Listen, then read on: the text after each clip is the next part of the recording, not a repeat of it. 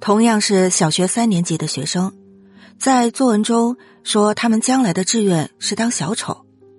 中国的老师斥之曰：“胸无大志，孺子不可教也。”而外国的老师则会说：“愿你把欢乐带给全世界。”身为长辈的我们，不但容易要求多于鼓励，更狭窄的界定了成功的定义。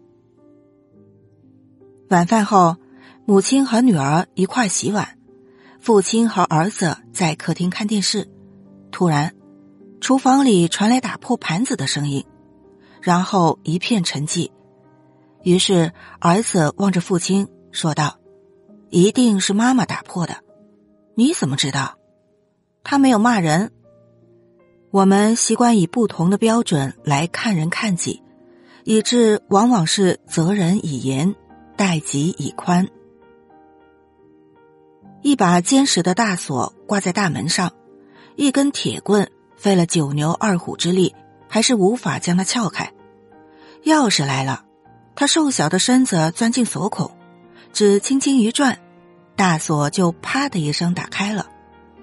铁棍奇怪的问：“为什么我费了那么大的力气也打不开，而你却轻而易举的就把它打开了呢？”钥匙说：“因为啊。”我最了解他的心。每个人的心都像上了锁的大门，任你再粗的铁棍也撬不开。